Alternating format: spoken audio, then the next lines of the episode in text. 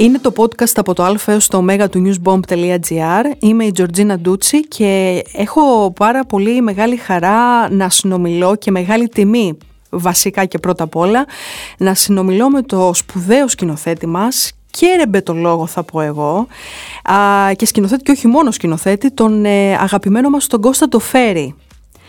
Κύριε Φέρη, σας ευχαριστούμε πάρα πολύ για το χρόνο σας και που είστε μαζί μας, έστω και τηλεφωνικά, λόγω των συνθήκων και, του, και της πανδημίας. Ακριβώς. Για να είμαστε πιο ασφαλείς όλοι, εσείς κυρίως πιο ασφαλείς. Και α, είμαστε εδώ λοιπόν για να κάνουμε ένα ταξίδι στην ε, δική σας ε, τεράστια και πολύ σημαντική πορεία και Ναι, ναι. ζωή ε, από το α έως το ω. Τα γράμματα λοιπόν της αλφαβήτου θα λειτουργήσουν ως όχημα για να κάνουμε αυτό το, το ταξίδι Κατάλαβα. μαζί σας.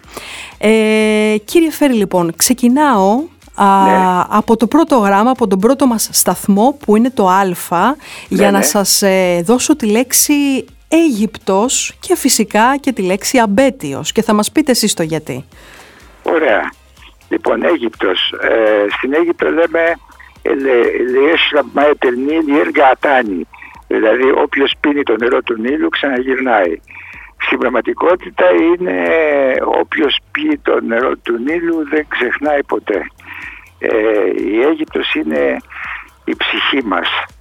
Εκεί μεγαλώσαμε η μυρωδιά του, του, τη- της υγρής ατμόσφαιρας, οι γεύσεις, ε, οι μνήμες, η αγάπη που είχαμε με τον Αιγυπτιακό λαό, το γέλιο το καθημερινό, η ευγένεια, όλα αυτά είναι πράγματα που μας έχουν μαρκάρει για πάντα.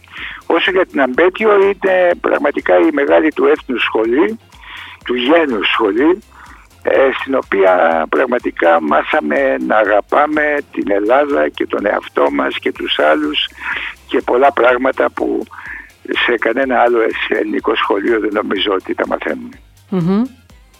Και συνεχίζοντας λοιπόν κύριε Φέρη α, στο, στην επόμενη στάση μας που είναι το Β θα ναι. σας α, πω ένα όνομα και έχει σημασία που θα σας το πω αυτό είναι ο Βαμβακάρης ο Μάρκος. Ο Μάρκος ο Βαμβακάρης, ένας ε, γίγας Άγιος, ένας σεμνός άνθρωπος που είχε απόλυτη συνείδηση της αξίας του και της δύναμής του, αλλά δεν το πρόβαλε καθόλου, ήταν φυσικός πέρα για πέρα, καταδεκτικός όσο δεν, λέ- δεν γίνεται. Και τι ήμουνα τότε, ένα παιδί, ένας νεαρός τώρα από την Αίγυπτο, με λέγε μάλιστα Αιγύπτιο, καθόταν και μ' άκουγε με τις ώρες και τον άκουγα και εγώ με τις ώρες. Ε, είναι, είναι από τις μεγάλες προσωπικότητες που έχω συναντήσει στη ζωή μου και ήμουν ευτυχισμένος γι' αυτό. Και επιπλέον είχα τη μεγάλη χαρά να του βρω δουλειά την εποχή που ήταν στα ζήτητα. Και αυτό ο άνθρωπος μου το χρωστούσε και ευγνωμοσύνη δες, και ήταν χάρη που του κάναμε. Μμμ. αυτά Επίσης μια ακόμα τεράστια προσωπικότητα είναι και ο Γιάννης Τσαρούχης. Ο Γιάννης Τσαρούχης τον γνώρισα στα 18 μου χρόνια στα γυρίσματα της ταινίας του Κακογιάννη το Κυριακάτικο Ξύπνημα και είχα το θράσος της ηλικίας να τον πλησιάσω και να του ζητήσω να μας κάνει μια μακέτα για μια θεατρική παράσταση. Ο Γιάννης από εκείνη τη στιγμή έγινε φίλος μέχρι το τέλος της ζωής του. Για πάντα. Δηλαδή και εκτός του ότι μας έκανε τη μακέτα για το θεατρικό έργο και μου τη χάρισε μάλιστα την υπέγραψε και όλα. Ε, από εκεί και πέρα τον ξανασυνάντησα στο Κολονάκι, στο Βυσλάνδιο, ε, με, με πιάνε ιδιαιτέρως και με ρωτούσε διάφορα πράγματα και εγώ με τεράστια απορία γιατί να ρωτάει εμένα ε, ανταποκρινόμουν. Η συμφιλία μας συνεχίστηκε στο Παρίσι ε, όπου μου έδωσε και την ιδέα για το, για το 666 το δίσκο που έκανα με τον, με τον Βαγγέλη Παπαθανασίου. Ε, εν πάση περιπτώσει όταν ήρθε να δει την σε avant première το ρεμπέτικο στην Αθήνα έπιασε τα κλάματα ο άνθρωπος και μου λέγε ότι με ευχαριστεί, λέει ότι με ευχαριστείς Γιάννη μου λέει ε, σε ευχαριστώ γιατί μου έδωσες την ευκαιρία πριν πεθάνω να δω να εφαρμόζονται οι ιδέες μου για τον ελληνικό κινηματογράφο. Και αυτό ήταν ήταν μια μεγάλη ώθηση να καταδεχτεί τώρα ένας άνθρωπος, ένας γίγας κι αυτός σαν τον Γιάννη Τσαρούχη να συνομιλεί με ένα παιδί 18 χρονών και να μείνουν φίλοι μέχρι το τέλος της ζωής του. Και συνεχίζοντας κύριε Φέρρη να σταθούμε στον Δημήτρη Χορν και στην Έλλη Λαμπέτη. Δημήτρη Χορν και Έλλη Λαμπέτη ήταν στους ερωτές τους τότε και με χρησιμοποίησαν κατά κάποιο τρόπο για να είμαι ο, ο άνθρωπος που θα τους κάνει τα πρέα από την παρέα τα βράδια στο ξε, στη ξενύχτια μας και εκεί πέρα εγώ με την αφέλεια που με δεν ένα νεαρό παιδί πάλι 19 χρονών ήμουνα ε, μιλούσα γενικά για το θέατρο γιατί είχα μελετήσει, είχα διαβάσει ο Χόρν έμενε άναυδος γιατί στα ελληνικά, στις ελληνικές δραματικές σχολές δεν διδάσκανε ε, ιστορία της κοινοθεσίας του θεάτρου. Και εγώ του μιλούσα για Γκόρντον Γκρέκ, για Πισκάτορ, για ε, Αντώνεν και όλα αυτά και είχε εντυπωσιαστεί. Ε, φυσικά η Λαμπέτη ήταν ένα πλάσμα ονειρικό. Ε, φυσικά για την ηλικία μου ήμουν κρυφά ερωτευμένος και εγώ. Αλλά ο Χόρν επέμενε να, να έρθω στην Ελλάδα. Είναι ο άνθρωπος που με όθησε, με πίεσε περισσότερο από οποιοδήποτε άλλον για να τα παρατήσω όλα και να έρθω στην Ελλάδα όπου θα μου βρίσκεται δουλειά. Ε, η συνέχεια ήταν λιγάκι αρνητική και θύμωσα γιατί έκανε πως δεν με γνώριζε. Εγώ δεν κατάλαβα ότι ήταν επειδή έπεσα σε κακή στιγμή στη στιγμή του, του χωρισμού του με τη Λαμπέτη και από εκεί και πέρα τους κράτησα κακία μέχρι το τέλος της ζωής τους. Και μιλώντας λοιπόν για την Ελλάδα, είναι επόμενη, ο επόμενος σταθμός μας. Η Ελλάδα λοιπόν είναι ένα όνειρο όταν είσαι στην Αίγυπτο. Είναι όνειρο να έρθει στην Ελλάδα. Όταν έρθει στην Ελλάδα όμως το όνειρο γίνεται να γυρίσει πίσω στην Αίγυπτο. Η πρώτη εντύπωση ήταν αρνητική. Όπως είπε και ο φίλος μου ο, ο Ζερεφός, το πρώτο πράγμα που μας σοκάρισε τους Αιγυπτιώτες ήταν η αγένεια των ε, Ελλαδιτών. Η αγένεια στην καθημερινή ζωή, γένεια στη συμπεριφορά κλπ. Πάση περιπτώσει, κατά τα άλλα η Ελλάδα είναι ένας πολιτισμός τεράστιος. Μαζί με τον Αιγυπτιακό νομίζω πως είναι η πιο σημαντική πολιτισμή στην ανθρωπότητα. Και μάλιστα η πτωλεμαϊκή εποχή την Αλεξανδρινή είναι η, η σύμμιξη, σύμμιξη των δύο αυτών πολιτισμών.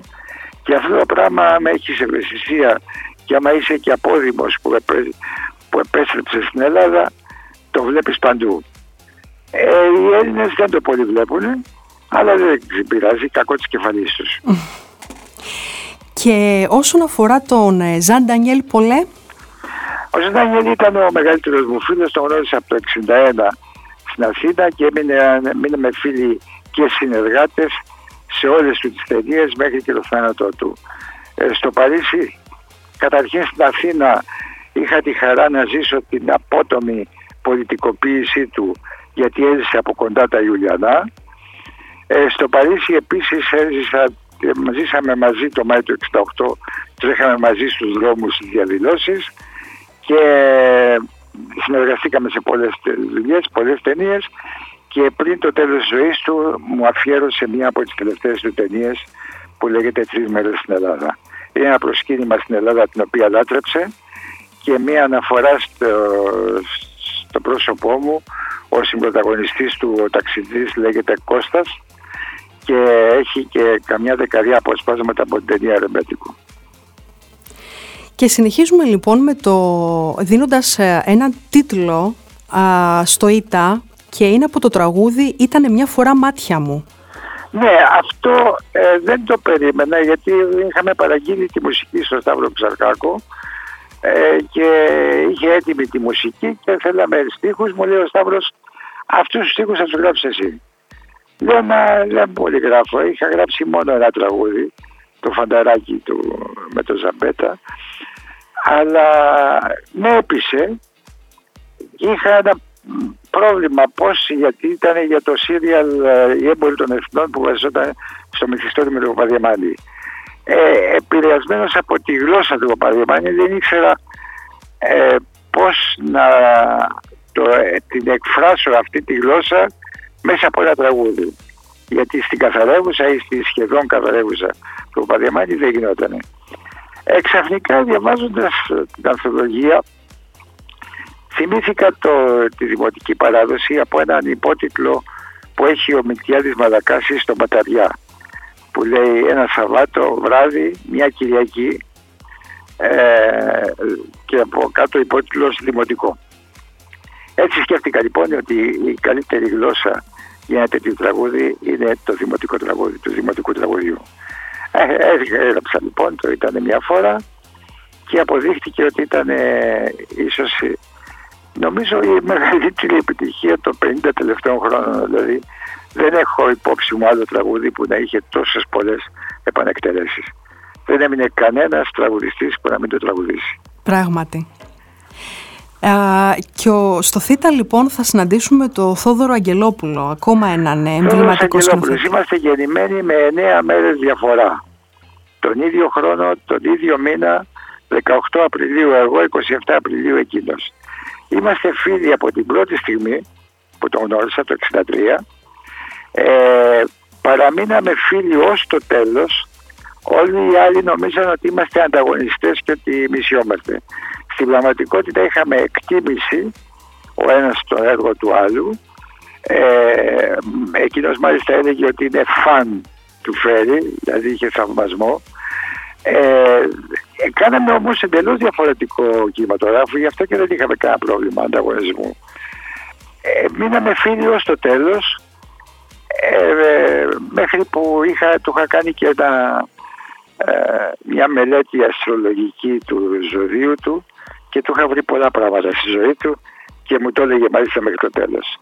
Ο Θόδωρος έκανε ένα κινηματογράφο προσωπικό, ο οποίος σε μένα δεν μου ταιριάζει εγώ έκανα ένα κειμενογράφο ε, διαφορετικό εντελώς από το δικό του αλλά φυσικά δώσαμε και ο ένας τον άλλον ε, πολλά στοιχεία πάνω στην, στη γλώσσα του κινηματογράφου. Ε, και στο Γιώτα θέλω να μου πείτε τις ιστορίες για τα παρατσούκλια Αράπης και Σεχραζάτ. Α, ε, Σεχραζάτ μου το έβγαλε ο Κούρδουλος. Γιατί νόμιζε ότι ήμουνα, επειδή έχω, είχα την Αιγυπτιώτικη ε, πρακτική του, του λαού λαού που λέμε. Ε, στα αραβικά το λέμε σουέα σουέα, με την ησυχία μας.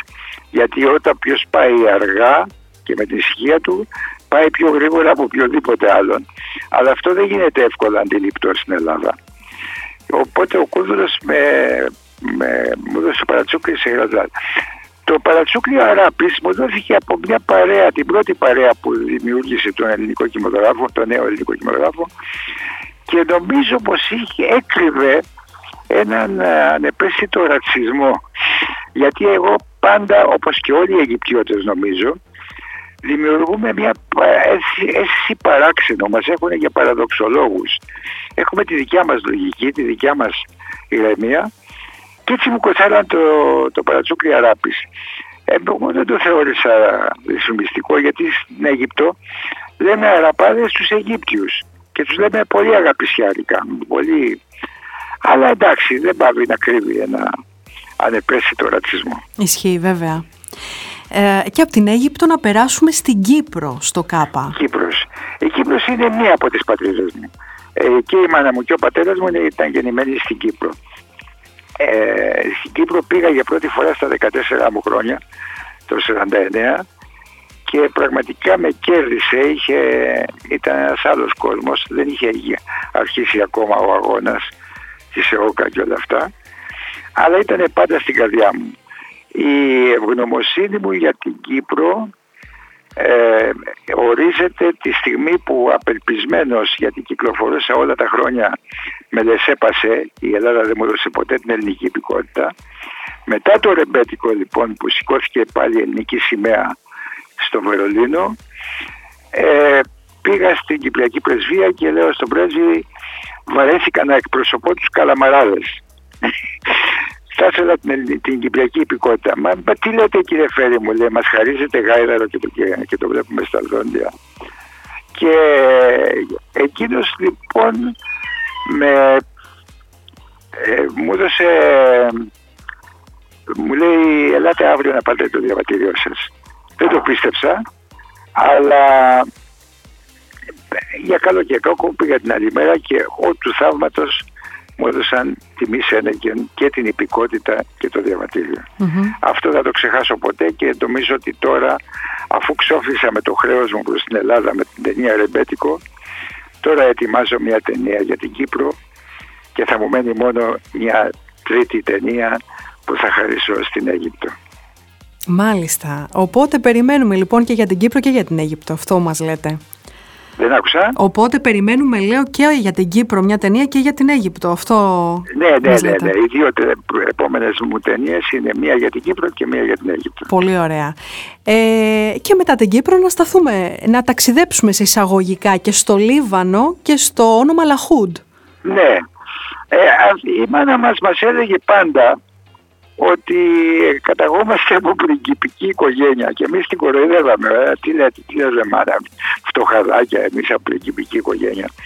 Τελικά όμως ψάχνοντας, ψάχνοντας χωρίς μάλιστα να το επιδιώκω, ανακάλυψα ότι πράγματι ο πατέρας μου καταγόταν από το Λίβανο.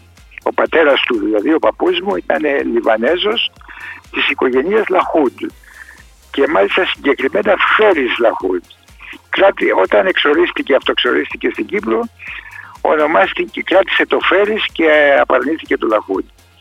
Ψάχνοντας λοιπόν για την καταγωγή μου, όταν βρέθηκα στο Λίβανο, ανακάλυψα ένα χωριό που είναι η γενέτειρα του πρώτου προπάπου μου, ο οποίος πράγματι είναι ένα είδος πρίγκιπα, λέγεται Αμιράλ Φέρις Λαχούντ και έχει στο χωριό Άμσιτ του Λιβάνου το παλάτι του, το οποίο λέγεται το παλάτι του Αμυράλ Φέρις Λαχούντ. Ε, αυτό μου φαίνεται αρκετά χαριτωμένο και αναπληρωτολογικό.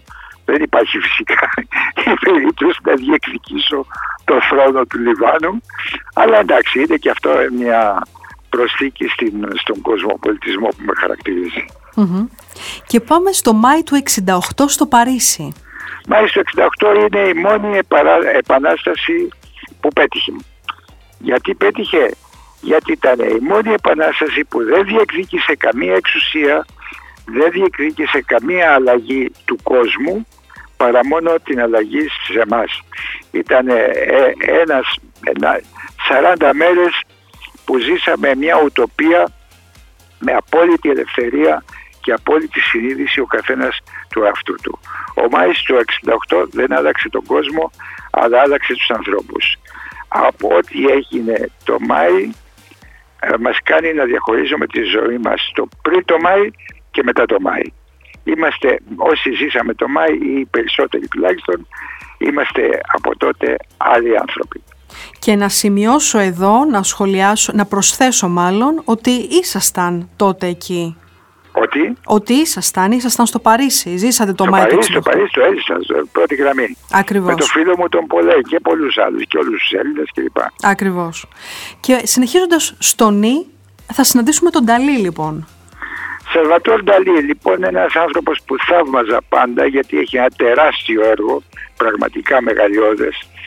Προσωπικά, μάλιστα, θα έλεγα ότι τον προτιμώ και από τον Πικάσο ε, και, αλλά όταν το συνάντησα ε, δεν ήταν απομυθοποιημένος αλλά ήταν σε μια φάση που κοίταζε δεξιά αριστερά να πιάσει γνωριμίες και συνεργασίες. Δεν κατάλαβα ποτέ για ποιο λόγο. Και με κάλεσε να, στο Ζορ Σεκ να καθίσουμε να κάνουμε ένα happening που θα κάναμε στη Βαρκελόνη. Και δούλεψα μαζί του κανένα μήνα για ένα happening το οποίο φυσικά εκ των προτέρων είχα καταλάβει ότι εκ, εκ προτέρων δεν θα γινόταν ποτέ αλλά ήταν η χαρά της δημιουργίας με ένα τέτοιο άνθρωπο, τέτοιο κολοσσό. Βέβαια ε, ε, αυτή η περίοδος ήταν η περίοδος η τελευταία της ζωής του όπου είχε πάψει να, να ασχολείται με την τέχνη. Μου έλεγε μάλιστα ο ίδιος ότι η τέχνη πέθανε ε, το μόνο που αξίζει τον κόπο τώρα είναι τα λεφτά.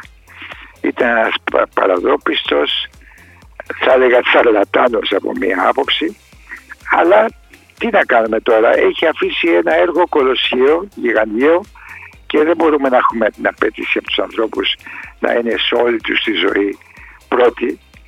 Ό,τι είχε να κάνει το έκανε και με το παραπάνω. Ε, έμεινε στη μνήμη μου σαν ένας συμπαθητικός άνθρωπος καταδεκτικός εφόσον καθόταν με έναν Τσόγλανο τώρα από την Ελλάδα να συνεργάζεται για να κάνουν μαζί ένα happening.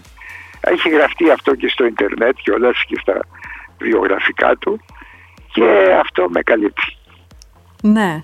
Και μιλάμε φυσικά και σε εμάς έχει μείνει α, ως μια τεράστια προσωπικότητα της τέχνης. Ε, δεν άκουσα καλά. Και σε εμάς λέω έχει μείνει ως μια τεράστια προσωπικότητα της τέχνης. Εσείς τεράστια, τεράστια, ναι. τεράστια, κολοσσία, κολοσσία.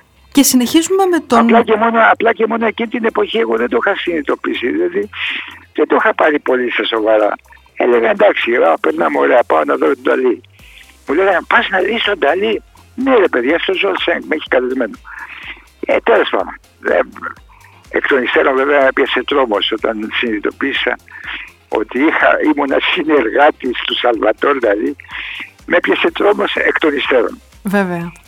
Και κύριε Φέρη συνεχίζουμε με μια ελληνική προσωπικότητα, μεγάλο δημιουργό, ένα ναι. τεράστιο μουσικοσυνθέτη, τον ε, Ξαρχάκο, τον κύριο ε, Σταύρο Ξαρχάκο. Ναι, είναι μία από τις ε, τρεις γωνιές του τριγώνου, ε, Χατζηδάκης, Θεοδωράκης, Ξαρχάκος. Από τότε το είχαμε εντοπίσει. Ο πυθικότης έλεγε ο μπαμπάς, η μαμά και το παιδί. Ε, ο μπαμπάς ήταν ο Θεοδωράκης, η μαμά ήταν ο Χατζηδάκης και το παιδί ήταν ο Ξαρχάκος. Εμείς στην παρέα μας λέγαμε ο ψηλός, ο χοντρός και ο κοντός. Ο ψηλός ήταν ο Θεοδωράκης, ο χοντρός ήταν ο Χατζηδάκης, ο κοντός ήταν ο Ξαρχάκος.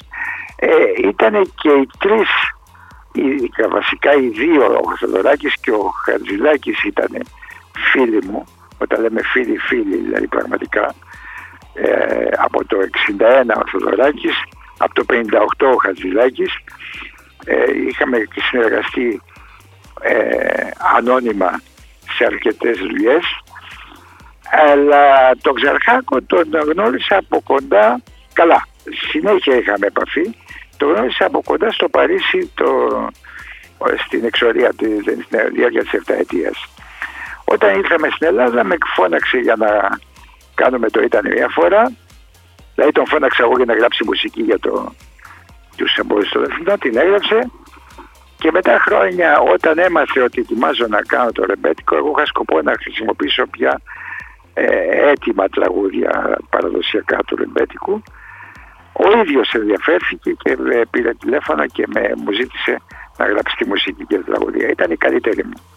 Φυσικά η συνεργασία μας ήταν εκπληκτική, ε, ανταλλαγή ιδεών και λοιπά σε όλο το, τη φάση και σε ό,τι αφορά τους δώσαμε τους στίχους στον Γκάτσο ο Γκάτσος μου είπε ότι πρέπει να κάνω εγώ τουλάχιστον ένα τραγούδι το, το, του Θωμά γιατί ήταν σεναριακό όπως το έλεγε αλλά η φιλία μας με τον ε, Ξαρχάκο κράτησε ως τώρα παρόλη την παρέστηση του τσακωμού γιατί έχουμε και εμείς αυτά κατά καιρούς τσακωνόμαστε μεταξύ μας οι καλλιτέχνες αλλά παραμένουμε πάντα φίλοι. Και τώρα πρόσφατα μάλιστα είχαμε και ένα σχέδιο το οποίο δεν ξέρω αν θα πραγματοποιηθεί ή όχι. Ίσως να τα καταφέρουμε. Και φυσικά ε, ε, ε ακριβώς επειδή είναι σχέδιο δεν μπορούμε φαντάζομαι να αναφέρουμε κάτι. Ναι, ναι, ναι. Ωραία. Όταν, όταν θα έρθει η ώρα θα τα πούμε. Ωραία. Και συνεχίζουμε στο όμικρο να σας δώσω ένα γυναικείο όνομα. Συγχωρέστε με αν δεν το, λέω, αν δεν το προφέρω σωστά. Ναι. Ε, ε, μιλάω λοιπόν για την Ούμου Σαλάχ. Το λέω σωστά; Η Ούμου Σαλάχ. Η, δηλαδή η μάνα του Σαλάχ. Ο Σαλάχ ήταν ένας φίλος μου Αιγύπτιος, γείτονας. Η Ούμου Σαλάχ ήταν η μάνα του που καθόταν στο μπαλκόνι στη, στο ναυλί που μέναμε εμείς και ήταν κατά κάποιο τρόπο η μάνα όλων των παιδιών της γειτονιάς. Φώναζε και πρόσεχε μην τυχόν και μπει κανένας ξένος και πειράξει τα παιδιά. Μας φώναζε για Ουάντια Σαλάχ, για Ουάντια για Μπέντ για Λάιλα κορίτσι. Ε, στο όνομά μου μπερδευόταν και έλεγε για Ουάντια κόφτα και πιένε τα γέλια. Κόφτα σημαίνει και στα αραβικά. Γιατί, γιατί το Κώστας στα αραβικά δεν είναι έβυχο. Έχει ένα άλλο νόμο. Οπότε εκεί πάνω η μάνα μου αποφάσισε να το αλλάξει το Κώστας και να το κάνει τάκης, από το Κωστάκης τάκης για να είναι πιο έβυχο και στα αραβικά. Η Ούμπου Σαλάχ λοιπόν ήταν η μάνα της γειτονιάς. Δεν θα την ξεχάσω ποτέ. Ε, κάθε φορά που πηγαίνω εκεί ρωτάω τι γίνεται. Μαθαίνω νέα της τώρα πρέπει να έχει φύγει η γυναίκα από τη ζωή. Είχαν μετακομίσει μετά. Έχει, είναι μια εικόνα μητρική, μια χοντρή γυναίκα στο μπαλκόνι που έχει το νου της να προφυλάξει τα παιδιά της γειτονιάς. Και συνεχίζοντας, ακόμα μία σημαντική γυναικεία παρουσία στη ζωή σας, η κυρία Παναγιώτου Θέσια. Η Θέσια Παναγιώτου είναι η γυναίκα, ο, ο σύντροφος της ζωής μου. Ε, έχουμε παντρευτεί, από τη στιγμή που τη γνώρισα πρέπει να πω κάτι, εγώ πρώτα, πρώτα πρέπει να θαυμάσω έναν άνθρωπο και μετά να τον ερωτευτώ όταν χρειαστεί. Ε, τη θέση λοιπόν τη θαύμασα γιατί ανακάλυψα τις, ε, το ταλέντο της στη μουσική, ένα τεράστιο ταλέντο. Και αφού τη γνώρισα πια και της έδωσα και δουλειές να κάνει την ερωτεύτηκα. Και έτσι από το 1986 μέχρι σήμερα είμαστε το αιώνιο ζευγάρι και θα ζήσουμε όλοι μας τη ζωή μαζί ως το τέλος. Ε, δεν υπάρχει περίπτωση να βρω καταλληλότερο άνθρωπο με τον οποίο να μιλάμε, να ανταλλάσσουμε ιδέες, να διαφωνούμε, να τσακωνόμαστε, να δημιουργούμε μαζί. Ε, νομίζω πως είχα την τεράστια τύχη να βρω το, το πραγματικά έτερο ήμιση της ζωής μου. Όπως λέει ο Αριστοφάνης, το μισό μέρος που ενώθηκε με το άλλο μισό και είναι το αντρόγινο. Υπέροχο κύριε Φέρη. Ε, κύριε Φέρη, στο ρο θα σας δώσω το ρεμπέτικο, δεν μπορώ να μην σας ρωτήσω γι' αυτό. Το ρεμπέτικο ήταν μια ιδέα που μου ήρθε από το 1958, αν δεν κάνω λάθος, ναι, 58. Μια ιδέα από μια περιγραφή που μου είχε κάνει ο Κώστας ο Καζάκος και από μια πρόταση που μου είχε κάνει ένας άλλος Ελληνοαμερικάνος φίλος, ο Ντάνιο Μπουρλάς, ε, μου είπε να κάνω μια ταινία για τα μπουζούκια. Σκέφτηκα λοιπόν από τότε, έκανα, είχα την πρώτη συνεργασία με τον Στρατή Καρά, τελικά όμως έβγαινε ακριβή ταινία, δεν μπορούσα να βρω παραγωγό. Μετά από χρόνια το ξαναέβγαλα στη φόρα και συνεργάστηκα με τον Νίκο τον Παναγιωτόπουλο και τον Κώστα τον Βρετάκο. Πάλι δεν ολοκληρώθηκε και κάποια στιγμή με τη γνωριμία μου με τη Σωτηρία Λεωνάρδου ε, της φόρτωσα όλα τα υλικά που είχα μαζέψει και τα κείμενα που είχα γράψει και την έβαλα να γράψει την μορφή, την οριστική μορφή του σενάριου. Έγραψε η Σωτηρία κάπου 300-400 σελίδες, εγώ έπαιρνα τα χαρτιά, έκοβα, έραβα. Ε, μάλιστα εγώ είχα αντίληση γιατί πίστευα ότι είναι πολύ δύσκολο να στηθεί και να βρεθούν τα λεφτά. Η Σωτηρία είναι που με έπεισε ότι ε, όσο πιο ακριβή είναι η ταινία τόσο πιο εύκολα μπορεί να στηθεί. Και αποδείχτηκε ότι είχε δίκιο. με την πιο ακριβή ταινία της ιστορίας του ελληνικού δημογράφου ήταν η ευκολία με την οποία γυρίστηκε η ταινία είναι εκπληκτική, δεν το πίστευε κανένας, αλλά φτάσαμε στο τέλος και να πω και κάτι άλλο που είναι πολύ περίεργο. Ήμουνα απολύτως βέβαιος για την επιτυχία της. Απολύτως. Δεν είχα καμία αμφιβολία και μάλιστα όταν πήγαμε στο Βερολίνο ήμουν σίγουρος ότι θα έφευγα με ένα μεγάλο βραβείο. Και ε, πάμε σε μια άλλη σωτηρία, τη σωτηρία Μπέλου.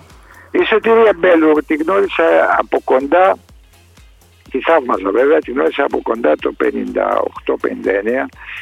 μόλις είχε βγει από την κλινική που ήταν και ήταν και εκείνη σαν ένα είδος μάνα, δηλαδή μια γυναίκα που περίμενε πώς και πώς στο μαγαζί να πάω και είχε πει στα γκασόνια αν, αν έρθουν τα παιδιά, είμαστε η παρέα μας, να με ειδοποιήσετε να έρθουν να τραγουδήσω. Και είναι η γυναίκα η οποία με αποχαιρέτησε όταν την παραμονή της μέρας που έφυγα για το Παρίσι στη Χούντα και μάλιστα επειδή έμαθε ότι με φεύγω για τη Χούντα νόμιζε πως ήταν η Φρυδερίκη που έφταιγε και μας χάρισε όλη τη βραδιά βρίζοντας τη Φρυδερίκη. Ε, με η φιλία μας έμεινε μέχρι το τέλος και με τη σωτηρία. Είναι και αυτή μια μάνα, ξέρεις, όταν είσαι μακριά από το σπίτι σου ε, και έχεις συνηθίσει και τη μάνα της γειτονιάς που έλεγα εγώ την Μουσαλά και τη μάνα τη δικιά μου ε, εύκολα βρίσκεις αποκούμπη σε άλλες μανάδες. Ναι.